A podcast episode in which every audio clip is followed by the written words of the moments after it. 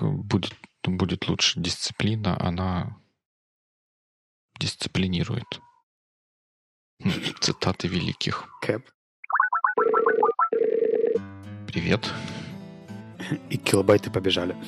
Ну, да. Куда, куда побежали? Или от кого? У меня есть счетчик на рекордере, который показывает, что мы уже полмегабайта наговорили. А, не, я ничего такого не знаю. Не, это какие-то ненужные детали. Это они себе цену набивают на этом рекордере. Потом как, а вот, вот что, ты, что ты с этой информацией сможешь сделать? Ну, вот оно показывает. Ты видишь, что она бежит, это, наверное, позитивный сигнал. А зачем тебе знать, сколько там набежало? Ну как, это же метрики, чтобы знать, что в этот раз я сделал Ладно, не буду начинать с эту тему. Нет, не, подожди, подожди. Я на этой неделе сделал 10 мегабайт подкастов, или как это? Why not? Мы же говорим про вес это уверенность. Ну, это такая, такая, такая себе метрика. Просто если бы... Ты мне рассказывал, что подкаст, который Андрей записывал, тебе вообще огромным пришел первый раз. Ну, да. Но это... Ну, видишь, это все уверенность. Хорошо. Ну, уверенность. Я вот хотел было начать с нашего в какое-то последнее время ставшего традиционного Good Week и понял, что Good Week мы не отделаемся, надо было бы говорить Good Weeks. И это наводит меня на размышления о том, вернее, оно навело у меня уже э, раньше на размышления, я теперь просто ими с тобой поделюсь про то, что все это не что, а расписание и регулярность это все поделился. Да. Окей, и что мы из этого ну, можем понять? Ну, такой, что вот я даже надо... А, подожди, подожди, подожди, у меня есть вывод. А, тот факт, что мы регулярно использовали Good Week как начало и завершение подкаста, привел к тому, что со мной уже дважды прощались и поздоровались с помощью этой фразы. Да, так это же хорошая, хорошая фраза. Почему? Это Мне же кажется, классно. что это отличный тренд. Точно. о том, как точно. регулярность помогает. Точно, совершенно верно. И вот как раз у нас-то регулярности не было. То я к тому, что вот я когда про software development где-то чего-то там рассказываю, особенно про менеджмент этого software development, я всегда агитирую за то, чтобы структурировать разработку вокруг календаря, чтобы говорить, что вот у нас есть дата релиза, и мы от нее пляшем пляшем в том плане, чего мы можем к этой дате сделать. Если мы чего-то не успеваем, то мы не дату двигаем, а наоборот что-то выбрасываем из релиза. Ну и, соответственно, там команду или ресурсы тоже как-то под это подстраиваем. И потому что моей такой software development практике это лучший результат давало. И такое впечатление, что и в подкастинговой практике точно так же. Нужно просто выбирать время, когда мы записываем. Вот как у нас получалось до этого. Просто брать, брать и записывать. Подбирать темы, где-то их соскребать и записывать. Ну смотри, во-первых, мне кажется, где-то сейчас плачет какой-нибудь скрам-мастер. I don't care по поводу того, что все должно быть крутиться вокруг сроков и дедлайнов. А... Подожди, hold on, hold on. Я про дедлайны не говорил, я пока только про сроки говорил. Ну да, потом мы не запишемся, и я знаю, что ты мне скажешь. Но идея еще в том, что я знаю, что многие подкасты, тот же TED Radio Hour и так далее, когда они не успевают, они просто делают ребродкаст какого-то предыдущего выпуска и считают, что они выпустились. Ну, Интересно, им за рекламу платят повторно? Я думаю, что нет. Но мы же не знаем, как это у них внутри устроено. Я думаю, что у таких вот highly produced show, они, у них есть какой-то календарь, как они выпускают, и они знают, что у них на подготовку нового набора выпуска выходит N недель, N чего-то. И вот те промежутки, которые образовываются между выходом последнего готового и тем временем, которое необходимо еще для того, чтобы подготовить следующий набор, они заполняют вот такими своими старыми эпизодами. Благо, они у них никак не связаны друг с другом. Ну вот я готов с тобой согласиться в плане планирования и моего взгляда на то, как стоит делать подкаст. С другой стороны, у нас же есть такое гибкое название Biweekly, которое мы можем понимать вообще как хотим. И, в принципе, раз в две недели это вполне according to the name, я бы сказал. Ну да, это такую от, от, от, оставляет как это пути для красивого отступления. Но тем не менее, тем не менее. Мне кажется... Как говорится, как подкаст не назовешь? Все равно раз в две недели выходит или что? Да, ну вот видишь, мы так регулярно... Ну, в общем, регулярность, я думаю, что это все надо... Вот чем, чем дальше, тем больше вот эта идея меня мной овладевает, что вот чтобы я не делал, что надо это планировать, что вот у меня есть такой вот график, и надо вот график этого графика придерживаться и все остальное подстраивать под график, а не выбирать график под все, под все остальное. Вот, например, я в, в ноутсах для нашего вот этого выпуска на, на прошлой или на какой-то неделе написал, что в последнем выпуске Hello Интернета Грей встал на мою сторону и тоже повозмущался тем, что как, как неправильно используется слово just. А вот сейчас я уже этого не могу сказать, потому что с тех пор вышел еще один выпуск Hello Интернета, тоже интересный. Поэтому регулярность, она такая. Выпуск уже не полезный, да? Не, не, не, не, выпуск, не последний. Вот этот, ну, он не последний, но он он очень мне понравился. Из, ну, как бы мне в целом Hello Internet нравится, потому что он такие непринужденные разговоры на интересные интернетовские темы. Но вот этот выпуск, он особенно мне понравился не только тем, что Грей там тоже отстаивал идею того, что люди злоупотребляют словом just, особенно когда они другим дают советы про то, что им стоило бы сделать. И делают вид, что это можно сделать очень, очень легко. А там еще у них была интересная дискуссия про экономику внимания и про то, как вот наш современный мир делает все для того, чтобы не давать нам долговременно концентрироваться на каких-то на каких-то вещах. Очень интересная история. Это очень совпало с э, одним событием в моей жизни. Я прочитал Facebook пост одного из своих коллег, который рассказывал о digital-этикете в Нидерландах или Австрии, я не очень помню где. В общем, где-то он был, и его поразило то, как люди относятся к экранам во время общения, разговоров и так далее. А, если коротко, то пост был о том, что это просто не принято и считается невежливым иметь гаджет даже на столе, и уж тем более, если он на столе, то положить его экраном вверх – чтобы где такие приходили уведомления. Потому что ну, я потом посмотрю или потом отвечу. Если что-то срочное, то позвонят. И я подумал, что, наверное, я где-то автоматически скатился опять тоже к подглядыванию в экраны.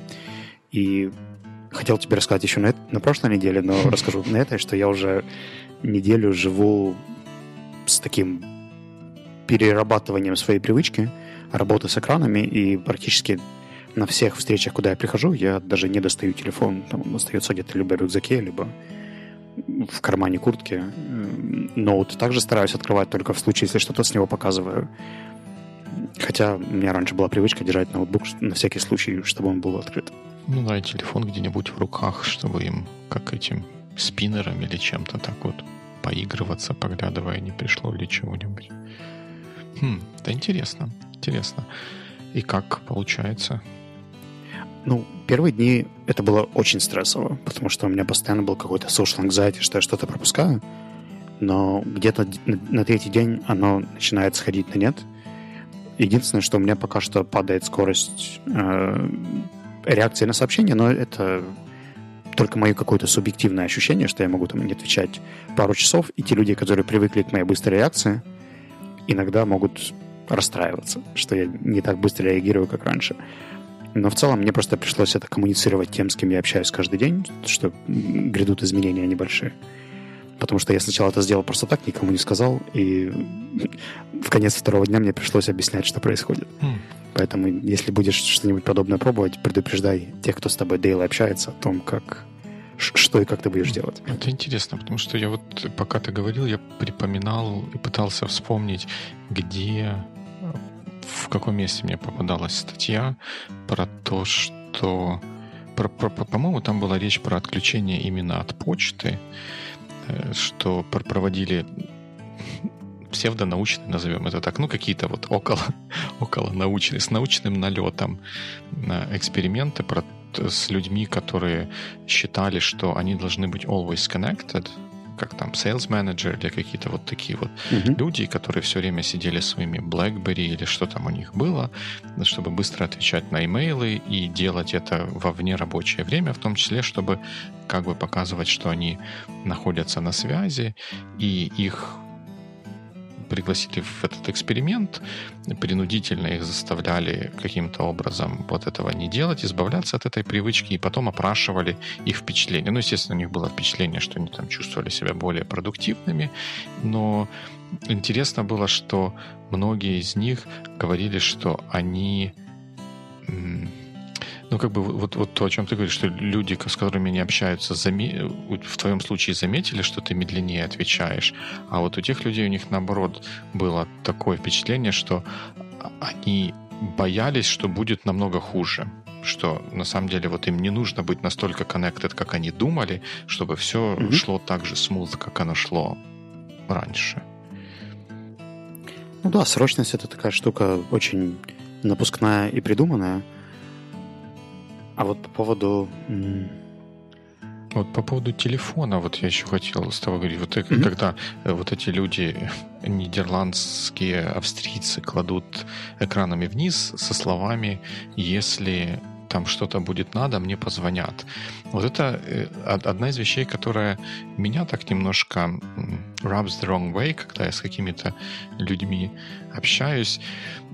А вот это особенно, особенно это меня цепляет, когда это происходит ситуация, я с кем-нибудь разговариваю по телефону, ну или по скайпу какому-нибудь, ну или вот почему-то такому голосовому, и этому mm-hmm. человеку, условно говоря, на вторую линию какой-то приходит звонок, он ставит меня on hold и как бы говорит с тем вторым человеком, который ему тут позвонил. И мне это кажется странным и противоестественным. Почему вот с тем человеком, который, в принципе, то, то же самое делает, да, вот хочет, хочет поговорить, почему с ним нужно говорить, а со мной не нужно говорить, если мы уже говорим. Вот я для себя в, в ситуациях, когда мне просто кто-то кто звонит, ну, unless я могу предположить, что это emergency, то есть если мне там из семьи звонит, то я, может быть, тогда во время встречи или разговора с каким-то другим человеком я сниму трубку. А в всех остальных случаях я стараюсь всегда этот звонок сбросить, либо потом перезвонить, либо положиться на то, что если тому человеку что-то надо, он сам мне потом перезвонит или напишет, или еще каким-то образом свяжется. Здесь есть опасная черта, что можно не перезвонить. Но на самом деле, если смотреть, как у меня это получается, то я могу прервать разговор в основном в случае, если я знаю, кто мне звонит и какая есть степень срочности у этого. С незнакомого номера, скорее всего, прерывать разговор не буду, я просто не отвечу, а потом перезвоню в, в конце встречи. То есть на неизвестные мне контакты я срочно реагировать точно не буду. Ну, mm. даже на известные контакты, если... Ну, вот я, как бы, если я могу предположить, что там как бы ни, ничего такого смертельно срочного. Но если там нету ничего такого, что э, ну, я, я ожидаю предполагаю, что там нет ничего такого, что мне нужно сейчас все бросить и куда-то бежать, то я скорее отклоню такой ну, звонок. Ну, я не готов это доводить до такого экстрима, потому что это очень зависит от того, с кем и о чем ты говоришь. Если мы сидим и там, обсуждаем какие-нибудь книжки, или я на митинге, где я больше слушаю, чем там, что-то рассказываю, и, возможно, сейчас это часть, которая меня не очень касается, то я смело могу попросить минутку и выйти, э, ответить на звонок в качестве 30 секунд. Не, ну, если ты слушатель или смотришь просто кино, то, конечно, там можно попробовать по поговорить. Меня бы... Ну, и, или у нас идет какая-то там дискуссия, которая не супер бизнесовая, не требует моего полного внимания, а, например, какой-нибудь дружеский чит-чат на троих-четырех человек, где это не face-to-face, такой один э, uh-huh. тет-а-тет, face-to-face, слишком uh-huh. много слов, а не общение один на один, где ты просто останешься и будешь меня ждать. Угу. А ребята просто продолжат общаться дальше, а я отойду и вернусь. Ну, согласен, да. Вот то, то, о чем я рассказывал, оно, конечно, больше применимо к ситуации один на один. Потому mm-hmm. что это вроде как, ну, вроде как человек, с которым уже открыта коммуникационная транзакция, ну, мне так кажется, должен иметь приоритет перед другими людьми, у которых еще эта транзакция не открыта. Ну, у меня есть еще одно наблюдение, которое хочу тебе рассказать по поводу того, как моя реакция изменилась на телефоны теперь. То есть я вот жил до этого абсолютно спокойно, когда видел, что другие люди что-то там проверяют, потому что, ну да, они все IT, у них все все срочно, у всех мессенджеры и так далее. Но как только я себе эту установку изменил, меня это стало раздражать. Теперь, когда ко мне приходят там где-нибудь на тренинг или на встречу люди, которые в телефоне, я почему-то это уже воспринимаю по-другому, хотя я как бы логически понимаю, что я две недели назад вел себя так же. А ты им выдаешь фидбэк?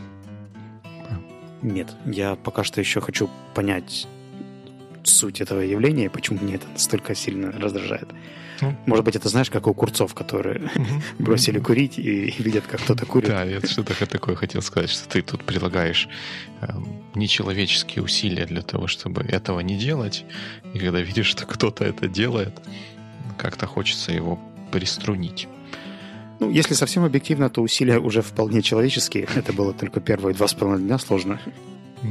Дальше да. все идет легче и легче. Ну, это хорошо, это хорошо. Надо, надо бы ты мне тоже это больше, больше практиковать, не только с телефонами. Потому что с телефонами, когда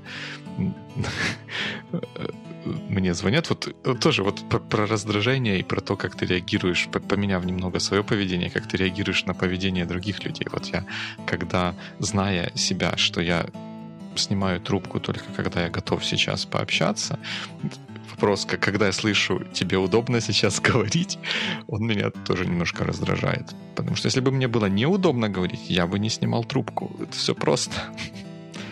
Ну. Есть такой забавный феномен, я не помню, где я о нем слушал или читал, но основная идея в том, что когда у тебя есть какое-то непринятие чего-то, ты, например, борешься с какой-нибудь несправедливостью или опозданиями, а, то когда ты ее побеждаешь, ну, например, к тебе кто-то постоянно приходил поздно а, и опаздывал на 10-15 минут, а теперь этот человек приходит всего на пару минут позже, а, но тебя все равно это... То есть раньше, если бы он пришел всего на минуту позже, ты бы даже не обратил внимания, потому что обычно приходит на 15 минут. Угу.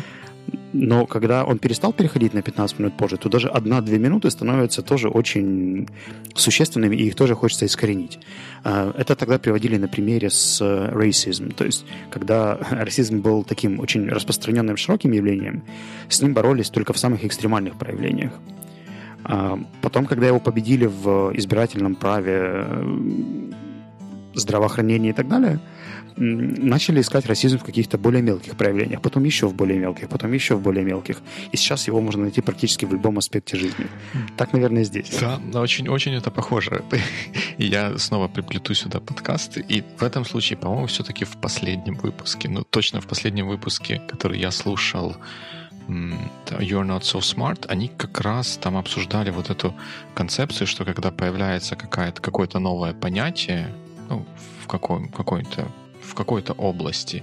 С течением времени это понятие растет вширь и ввысь и начинает в себя включать то, э, что изначально в него не включалось. И вот... По-моему, это называется э, terminology creep или что-то такое, да? Да, ну что-то там точно слово creep было, потому что они это объясняли на примере software с feature creep. Ну вот да-да-да, там mm-hmm. что-то название Ну, то есть очень-очень струю это было. Подожди, и была у меня еще одна мысль, которую я тут хотел сказать, подожди, прежде чем я ушел в подкаст. Подожди, мы же мы о чем говорили? А... Говорили о том, что я стал был слишком резко реагировать на то, что люди смотрят телефоны или да, еще и что, что они на, на пару минут опаздывают. Я вспомнил про этот подкаст. А, про, про расизм. Ты еще про расизм историю рассказывал. Я теперь вспомнил. Ну, да, и тут совершенно верно. Это все доходит до таких нечеловеческих, каких-то необъяснимых вещей. Есть такой язык программирования Python. Python да, ты mm. тоже про это видел? Slave, да? Да, да, что они удалили. Это, это где-то в каких-то других программистских штуках уже тоже такое было, что они а, там слово а, это было в GitLab, это система для там, тикетов, э, контроля версии исходного кода. Там всю жизнь использовалась терминология, что есть мастер. Там, мастер, мастер — это человек, который имеет полные административные права, что в таком ключе. А потом оказалось, что это не политкорректно. Как, как это мастер? Нельзя так. Он maintainer должен быть. А то, что в питоне выпилили все это мастер и slave, Ну, окей. Это как, как, как у Жванецкого. А, слово «люди были», а слова такого не было. Когда говорили ну, про Мне здесь очень нравится TED который я шарил недавно, может быть, ты видел, а, когнитивной а, когнитивного ученого из Ух, я не помню, из какого она университета, но она рассказывала о влиянии языка на наше мышление. Очень неплохой ток, я крайне его советую. Я, я хотел было сделать снарки комментарий про то, как когнитивный ученый это позитивная характеристика или нет. Но, но я Science, ну, это такая популярная тематика, на самом а, деле. Я ну, я тоже посмотрел. Я видел, э, что какие-то люди шарили этот ток, но я его не посмотрел. Ну, как-то ты его расшарил, но я просто уже не мог пройти мимо этого. Я его, конечно, посмотрел. И у меня есть мысли по этому поводу, которые я, я могу... почему-то даже не сомневался. Я могу на тебя излить и послушать, ты скажешь, что я там совсем с дуба рухнул, или, может, не совсем. Давай сэкономим время, я сразу скажу. А, окей, да, давай, пожалуйста. Нет, давай рассказывай, мне теперь любопытно. Ну, идея, моя мысль, да, ток замечательный. Вот он можно было бы даже сказать, идеальный TED-ток, и благодаря этому он обладает а, позитивными чертами идеального TED-тока и точно так же и негативными чертами этого TED-тока. Про позитивные ты хорошо себя в Фейсбуке расписал, что просто интересно и живо слушать было вот эту даму, к сожалению, я тоже не запомнил, как ее зовут. Ее... Лера. Как-как? Лера. Лера? Okay. Лера из Беларуси. Окей. Okay. Ну, не знаю, насколько она совсем из Беларуси, но с белорусским бэкграундом. Окей. Okay. Ну вот Леру с белорусским бэкграундом было а, слушать интересно, но при этом то, то, точно та, так же, как и во многих других хороших токах, такой вот не, не, не популизм, потому что это не популизм, а вот то, что вот в научно-популярной то, что называется научно-популярное, вот, вот эта популярная составляющая TED-токов, она как бы меня все время вот, вот то самое rubs the wrong way. Хотя ну, вот получается вот этот ток, он был про то, что язык влияет на то, как мы думаем, и она приводила mm-hmm. пять примеров, если я не ошибаюсь. По-настоящему только один из этих примеров был про то, как язык влияет на то, как люди думают. Остальные примеры, они просто были про то, что вот языки иногда обозначают разные концепции. Ну, окей. Как бы вот ну, этого влияния... Давай так, хотя бы два примера означали по поводу thinking. Ну, как, Пример как... про мосты явно определял, какие прилагательные люди будут подбирать, описывая мост в зависимости от того, какой род э, у моста в их родном языке. И пример про наказание и э, crime and punishment. То есть, если в твоем языке используется активный залог, ты больше будешь думать, да, что человек виноват, видя одну и ту же ситуацию или одно и то же mm-hmm. описание. Ну да, вот, вот это, да, вот это был такой прямой пример. А про про прилагательные, которые подбираются, но как в чем проявляется влияние мышления? Ну, подбираются ага. другие ну... прилагательные, которые другими словами используются. Если там в каком-то языке там, традиционный эпос или еще что-то характеризовал какой-нибудь объект такими словами, то ну, больше вероятность, что в этом языке именно эти слова будут ассоциироваться с этим объектом. И это никакое не... Ну, я, я не вижу здесь влияния на мышление, честно говоря. Я обратил внимание даже по себе, что когда я говорю про, например, пиджак, который мужского рода, то я использую более серьезные прилагательные такие, которые у меня ассоциируются с э, мужественностью. Он должен быть там стильный, чистый, строгий, опрятный и так далее. Когда я говорю про рубашку, я говорю там мягкая, комфортная, приятная, совершенно другие слова. То есть я не могу сказать, что это там... В общем, я просто инстинктивно подбираю слова, которые ассоциируются с именно родом этого предмета, хотя в английском это все был бы it, Mm-hmm. И ты мог бы смело использовать одно и то же слово, там, fancy, beautiful, для любого предмета, который вообще не человек. И для uh, English-speaking people, а основная аудитория Леры были именно English-speaking people, мне кажется, это был очень важный distinction, то есть различие, потому что очень мало кто в США сейчас учит иностранные языки, и для них посмотреть на примеры цветов, на то, что там в каких-то языках нет левой, правой, в каких-то нет э, числовых там или цифровых значений. Это очень неплохо. То есть, учитывая ту аудиторию, которую она говорила, это еще мало того, что был TED, но еще и был TED Women. То есть э, он был весьма специфичен, и мне кажется, что она как раз подобрала и примеры, и стиль тока адекватные для той аудитории. То есть, если бы это был просто видеокурс, э, который был бы для тех, кто интересуется там, влиянием языка на то, как мы думаем, наверное, такой стиль бы не подходил. Но в качестве такого популярного, доступного визуального примера, который можно успеть сказать в 14 минут, мне кажется, это вполне ну, adequate. Ну, это пример, пример чего? Это вот, ну, вот для меня, ну, все, вот как у Теда часто бывает, это красивая история, но как бы возникает немой или не очень немой вопрос, как бы, и что? Вот ведь даже, ну вот то, что там где-то в языках нет лево-право, ну, нет лево-право, но, может быть, вот те люди, которые являются носителями этого языка, они никогда э, с этим лево-право не сталкивались, у них не было такой необходимости. И они не, не мыслят такими категориями, потому что у них, у них нет. У эскимосов нет слова для страуса, наверное. Но... Смотри, если бы мы с тобой только что не говорили про то, как искореняются слова из Python, и насколько это matters Но это... для тех, кто им пользуется. It, it doesn't matter. I mean, like, если бы it doesn't matter, я бы об этом не знал, потому что откуда я мог об этом Так это потому, что это смешно, и все шарят это где-нибудь в Фейсбуке в каком-то. Ведь в Python я... подобных изменений происходят ну, десятки, наверное, каждый день, когда что-то во что-то переименовывается, потому что так лучше. Но почему-то всех заговорили только об вот этом изменении. Потому что оно кажется немножко таким вот странно абсурдным. Это, это все равно как вот если какого-то несчастного ребенка назовут Адольф. Это что, нам его надо во дворе на костре сжечь теперь? Я не вижу аналогии, которую ты сейчас проводишь, или просто отказываешься ее видеть. Это, это вот твой язык заставляет тебя думать неправильно. Неправильно. Окей. Я проведу с тобой беседу по поводу толерантности в эфире. Окей. Так мы, по-моему, сейчас ее проводим. Не-не-не. Как uh, off the air.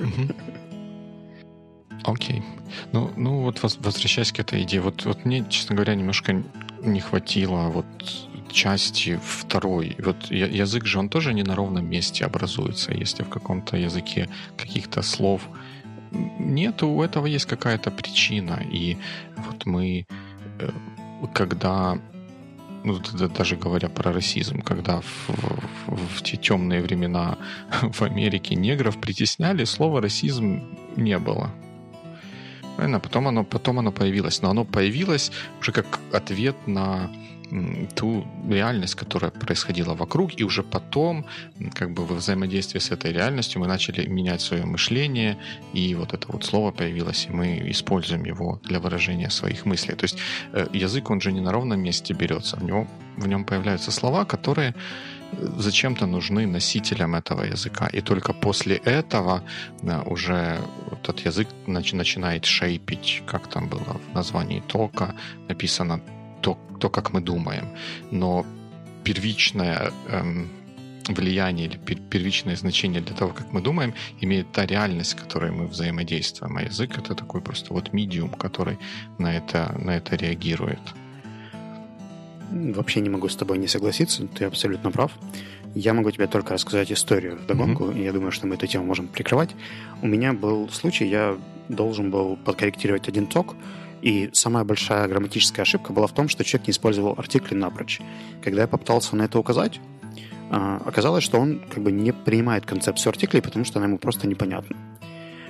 Я отправил ему ссылку на этот TED-ролик, а, а потом рассказал историю, после того, как он посмотрел видео, а, что немцы, которые учат английский, артикли учат намного быстрее, потому что в их языке настолько больше артиклей, все эти ди, дер, дес, ден что и так далее. просто счастливы, что их только Которые все просто укрупняются в «the», и все. Хм. То есть даже elementary English student в Германии не делает ошибок с артиклями, в то время как русскоязычный advanced uh, learner uh-huh. все равно будет их упускать, потому что в нашем родном языке такой концепции нет. Uh-huh. И это окей, это нормально, но это не означает, что люди, которые хорошо знают язык, не почувствуют разницу между space, s-space и the space. И в контексте она будет э, иметь значение. Поэтому если ты готовишься к переговорам на серьезном уровне, то, наверное, имеет смысл даже принимать те концепции или смотреть на тот тип мышления, который тебе как бы кажется странным, непонятным, непривычным, просто из уважения да, к той аудитории, с которой ты будешь работать. И как бы мне кажется, что для расширения кругозора вполне валидный пример. Да. Слушай, вот ты, кстати, такую интересную тему затронул, вот по понимание, ну, в моем случае, вот в том, к чему я хочу подвести, к уровню английского языка твоего собеседника. Вот я за последнее время несколько раз сталкивался с такой ситуацией, когда я себя как-то одергивал. Ну, я, как ты знаешь, считаю, что я так достаточно неплохо знаю английский язык, и там как бы вроде словарный запас какой-никакой есть, и там в, в, в особо в ситуациях, с которыми я часто сталкиваюсь, ну, как-то есть у меня там определенные пространства для, для маневра, чтобы выбрать слово, которое наилучшим образом подходит для того, чтобы описать, что происходит. Но я э, вот, как я уже говорил, несколько раз столкнулся с ситуацией, когда я вот это пишу, а потом осознаю, что, ну, судя по моей истории общения с этим собеседником, можно ожидать, что он вот это конкретно слово будет не знать. Угу. И несмотря на то, что мне бы хотелось с помощью этого слова передать вот нюанс какого-то момента, который мы сейчас обсуждаем, я так подумав, решаю, что нужно использовать более топорное какое-то, более понятное слово, чтобы хотя бы не, не привести к тому, что он меня вообще неправильно поймет. И вот это то, тоже такая немножко дилемма, не знаю, как, как из нее выходить потому как вроде и свой язык уплощать не хочется, а с другой стороны не всегда есть возможность провести, так сказать, образовательную работу среди собеседника, чтобы убедиться, угу. что он правильно твое вычурное слово понял. Ну, как бы я мог поступить, будучи на твоем месте, если бы для меня этот термин был чем-то повторяемым, то есть если бы я несколько раз одергивал, да, чтобы не использовать его, потому что человек может не понять, я бы в какой-то момент его использовал, если это, например, email или чат с прикрепленной ссылкой на дефиницию. Просто чтобы to be sure, да, что мы говорим об одном и том же. Ну, а, да. Ну, это там, видишь, да, в моем случае это было больше про такие, не то чтобы это там квантовая механика какая-то, чтобы точно быть уверенным, что вот определение, что мы там говорим про какой-нибудь аттрактор и понимаем, что такое аттрактор, какое-то чуть более приземленные какие-то. Да-да-да, я, я тоже об этом. То есть, например, когда я использую фразовые глаголы типа put off, угу.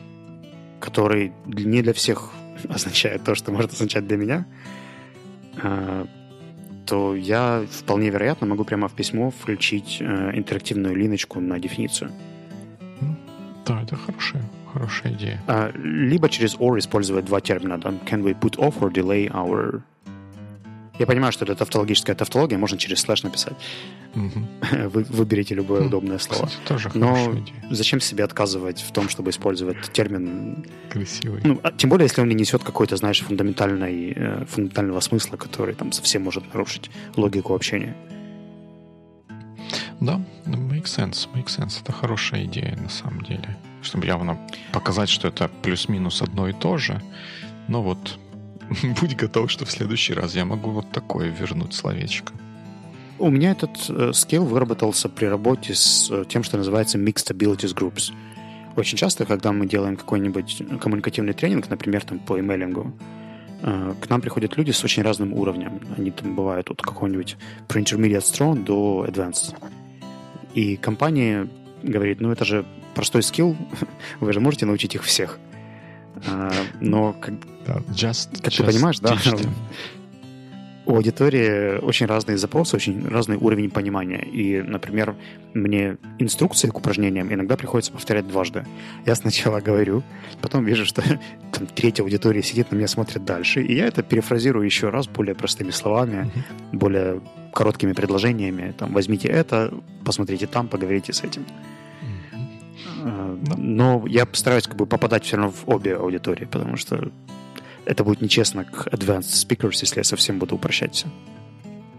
Логично, да, да, это как-то будет чипен, как будет по-русски. будет удешевлять, обесценивать их знания и как бы уплощать язык. Слушай, вот говоря про, про чаты, про, которые ты упомянул, у меня есть для тебя такой вот вопрос, опять же, дилемма некоторая. Вот если у тебя есть... Ну, представь ситуацию, что у тебя есть распределенная команда, распределенная группа, распределенная прям конкретно распределенная по разным часовым зонам.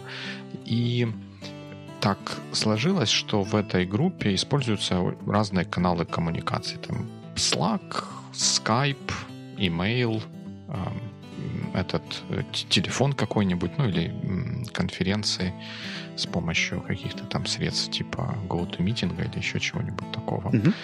И э, как бы с разными э, людьми в этой группе ты пересекаешься в разное время и в разных, в разных каналах.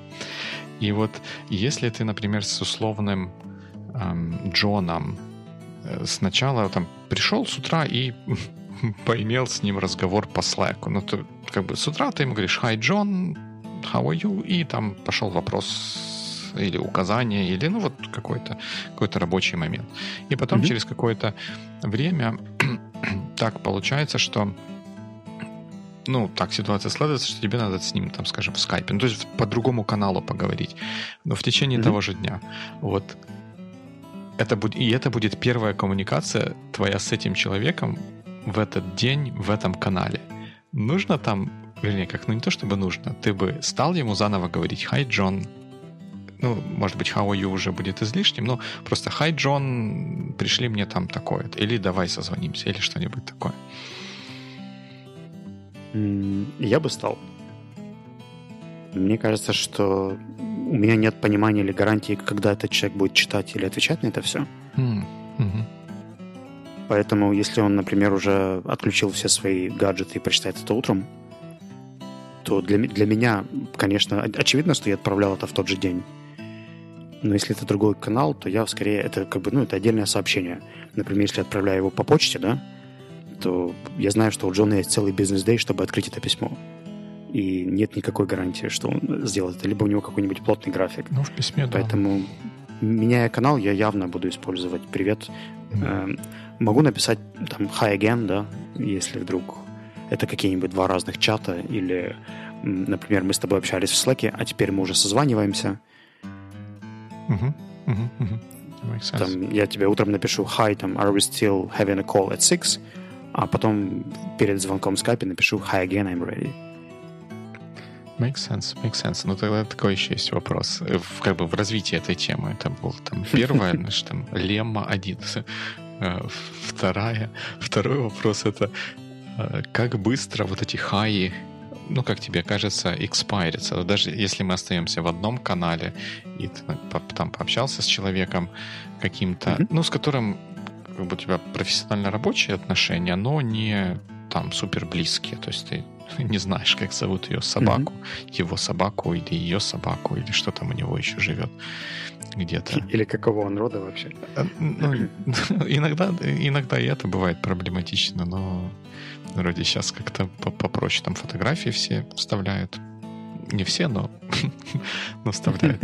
Но, но не, не, в этом, не в этом дело. Что ты вот там с утра опять же сделал хай, тра-та-та-та-та, и в этом же канале, когда... И ты знаешь, что примерно, ну, то есть это рабочий день у человека, и как бы он как бы еще рабочий, то есть у него не будет вот этого перерыва на сон, предположительно.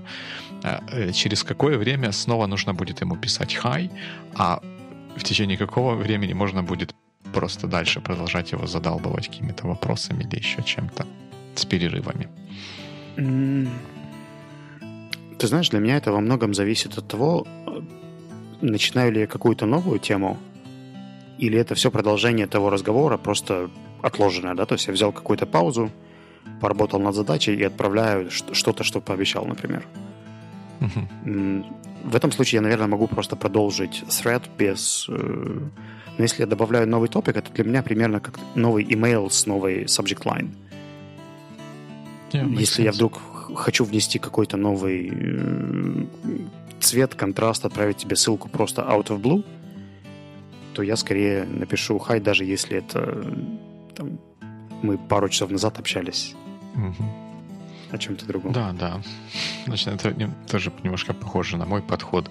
Он такой же, только с другой стороны, что если я как-то а, осознаю, ну или там где-то как-то получил информацию о том, что вот то, что мы начали, уже как бы закончилось, закрылось. Может, мы там начали mm-hmm. в скайпе, а потом где-то продолжили в общем чате, еще как-то, ну, вопрос, в общем, решился тем или иным образом, чтобы, да, показать, что это будет что-то новое. Вот это еще раз написать hi или hi again, да. Ну, ну, я, если честно, эти вещи делаю больше интуитивно. То есть я не могу сказать, что у меня система. Сейчас ты когда-то об этом спросил, я начал задумываться. А так, мне кажется, что у каждого все равно свое какое-то внутреннее ощущение. Ну, да, просто, просто у всех эти внутренние ощущения, похоже, разные. Я почему на это внимание обратил? Потому что а, там был один человек, с которым я какое-то несколько дней э, активно общался, и у него вот эти хай экспайрились как-то, похоже, очень быстро. То есть он там через полчаса снова писал «Хай», «Хай», э, там чего там, как там, или еще что-то. Да-да-да, у меня есть такой знакомый, который почти каждое следующее сообщение начинает с «Привет». Ну, это, это не вызывает у меня напряжения. То есть это смешно иногда, угу но я не могу сказать, что я не понимаю там, или вызыв... это вызывает у меня какое-то напряжение или недовольство. Нет, вот ты, наверное, какие-то уже стереотипы на меня навешиваешь. Я не, не, не говорил ни про недовольство, ни про возмущение. Что-то просто вот тоже с, с той точки зрения, чтобы лучше понять собеседника и как бы использовать такие паттерны mm-hmm. коммуникации, которые будут ну, для него понятны и удобны. Каждое следующее предложение начинается с «привет». Да, привет. Привет, а когда запишем подкаст? О, привет, завтра. О, привет, слушаю. Не так, так можно в Skype какой-нибудь встроить, чтобы оно автоматически, если ты не отвечал там, в течение пяти минут, уже через пять минут оно автоматом добавляет «привет». Мы когда-то с э, командой разработчиков общались по поводу uh, how are you и там looking forward, I hope и так далее. Всей этой мишуры, которая очень стандартно и они говорят, почему не сделать скрипт, который, в котором ты впишешь только body письма, а все вот эти формальности, они автоматически добавляются как подпись. Причем как-нибудь там генерация из какой-нибудь системы из 50 вариантов. Все равно они все очень клишейные и похожие. А если ты хочешь его кастомизировать, ты его вручную просто перенабираешь.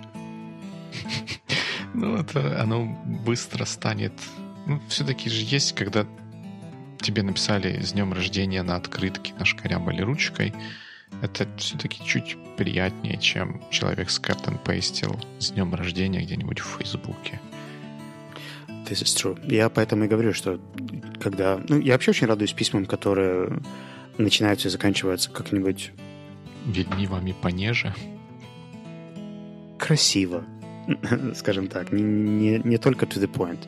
При том, что я сам, когда спешу, очень часто пишу просто коротко и обрывисто, но когда я получаю имейл, который там со мной здоровается, узнает, как мои дела, потом дает мне контекст, потом что-то меня просит и в конце также вежливо закрывает и прощается, я прям сижу, улыбаюсь пару секунд, а потом иду делать что-то мне захотели. Прям добавляет энергии. Хорошо. Энергия, энергия — это хорошо. Потому как, помнишь, ты говорил про OmniFocus. Не знаю, была ли у тебя возможность его пощупать, так сказать, за вымя, как говорил а, классик или классики. Их двое было там, где они это говорили. Но у меня тоже вот как-то так вот складывается а, моя ситуация всех тех дел, которые я делаю, что я все, все чем дальше, тем больше задумываюсь о том, что я условно для себя назвал тотальным таск-менеджменте. И мне кажется, нам надо будет об этом поговорить, потому что мне в общем, надо с кем-то поделиться этими мыслями, чтобы мне указали, что я делаю неправильно, или какие-то best practices тоже услышать. Ну, кстати, будет круто, если еще кто-то на сайте sonar.one тоже может написать об этом. Потому что мне кажется, что task management тема такая популярная и широкая в нашей аудитории. Ну да, да, да, да, да, да. Было бы интересно. Но нам обязательно, да, надо будет об этом поговорить заслушать твой Бывает. отчет про OmniFocus и мои жалобы, или, как ты говоришь, возмущение теми, теми сложностями, с которыми я сталкиваюсь, когда надо работать над кучей, кучей маленьких каких-то таких вот вещей, что немножко отличается от моего обычного режима работы, когда вот mm-hmm. те вещи, с которыми я работаю, они все-таки более крупноблочные. Ты сейчас все расскажешь, подожди. Так нечего-то рассказывать. Ну как, есть чего рассказывать? Ну да, ты прав, я не буду. Ладно, тогда good week. Uh, good week.